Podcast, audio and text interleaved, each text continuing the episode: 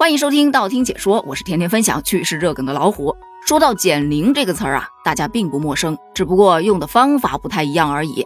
有的人是健康运动，保持年轻体态；有的呢，依靠医美整容，同样能够永葆青春。还有人可能就是走技术流的，PS 术、化妆术，八十变十八，完全不是梦。不过随着科学技术的发展，现在人们的年龄啊。在视频上几乎是看不出来的，因为有新的技术支撑，叫做美颜滤镜喽。但近日看到一则新闻，说韩国人将集体减龄一到两岁，我诧异了。果然，最高端的方式往往最朴素。想减龄还不容易，直接把计算年龄的方式给它改一改，不就完了？这说的是近日啊，有新闻报道，根据韩国国会去年通过的法案，自六月二十八日开始。正式文件上登记年龄时，将只使用国际通用的周岁，不再使用虚岁等另外两种年龄的计算方法。统一年龄计算方法后，大部分人将年轻一到两岁呀。具体怎么操作的呢？首先，我们要了解一下三种计算年龄的方式。第一种是国际通用的周岁计算方法。也就是当你出生的时候，你是零岁，过一个月，哎，你一个月大了；两个月，哎，两个月大了。如此十二个月之后，你就一岁啦。十三个月就是一岁零一个月，主打的就是一个清晰明了、精确度高。第二种和第三种计算方式其实都叫做虚岁计算法。那这个年龄到底有多虚呢？第一种出生的时候是零岁，但是只要过一个元旦，你就会增加一岁。如果你是十二月出生，那么到次年的元旦你就一岁啦。看吧，成长的步伐哗啦啦，迈着大步往前跨。可你以为这就跨得够快了吗？不，还有更快的。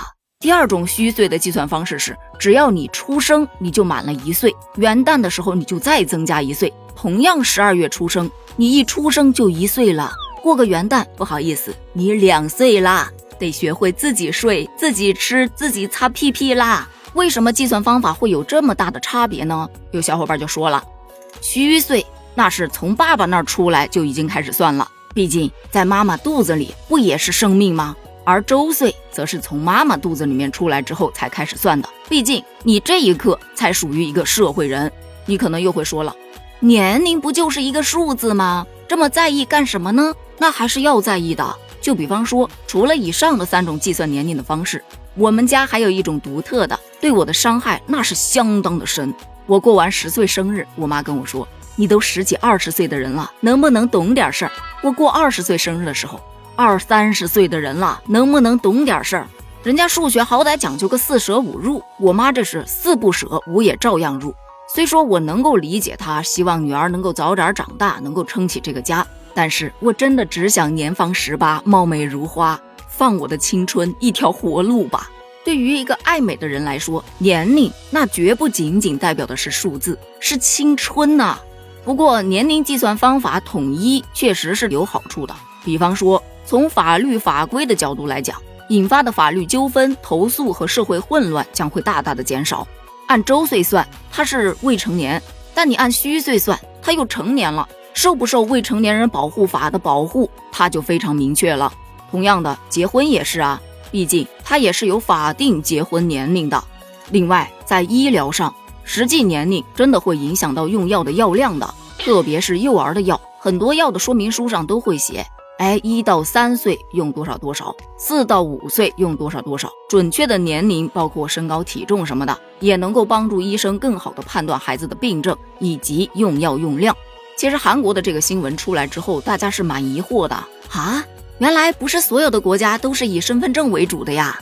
哎，这虚岁和实岁不是咱们中国的吗？咋的，只学了个皮毛啊？哎，你说啊，在这个档口改周岁算法，倒也不失为一种可以降低老龄化的方式啊！绝了，太绝了！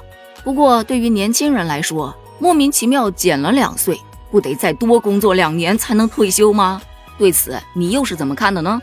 说到虚岁的计算方式，我们当地跟以上的都不太一样。出生的时候是零岁，但只要过一个农历的新年就长一岁，所以每年的农历生日和阳历生日是不一样的。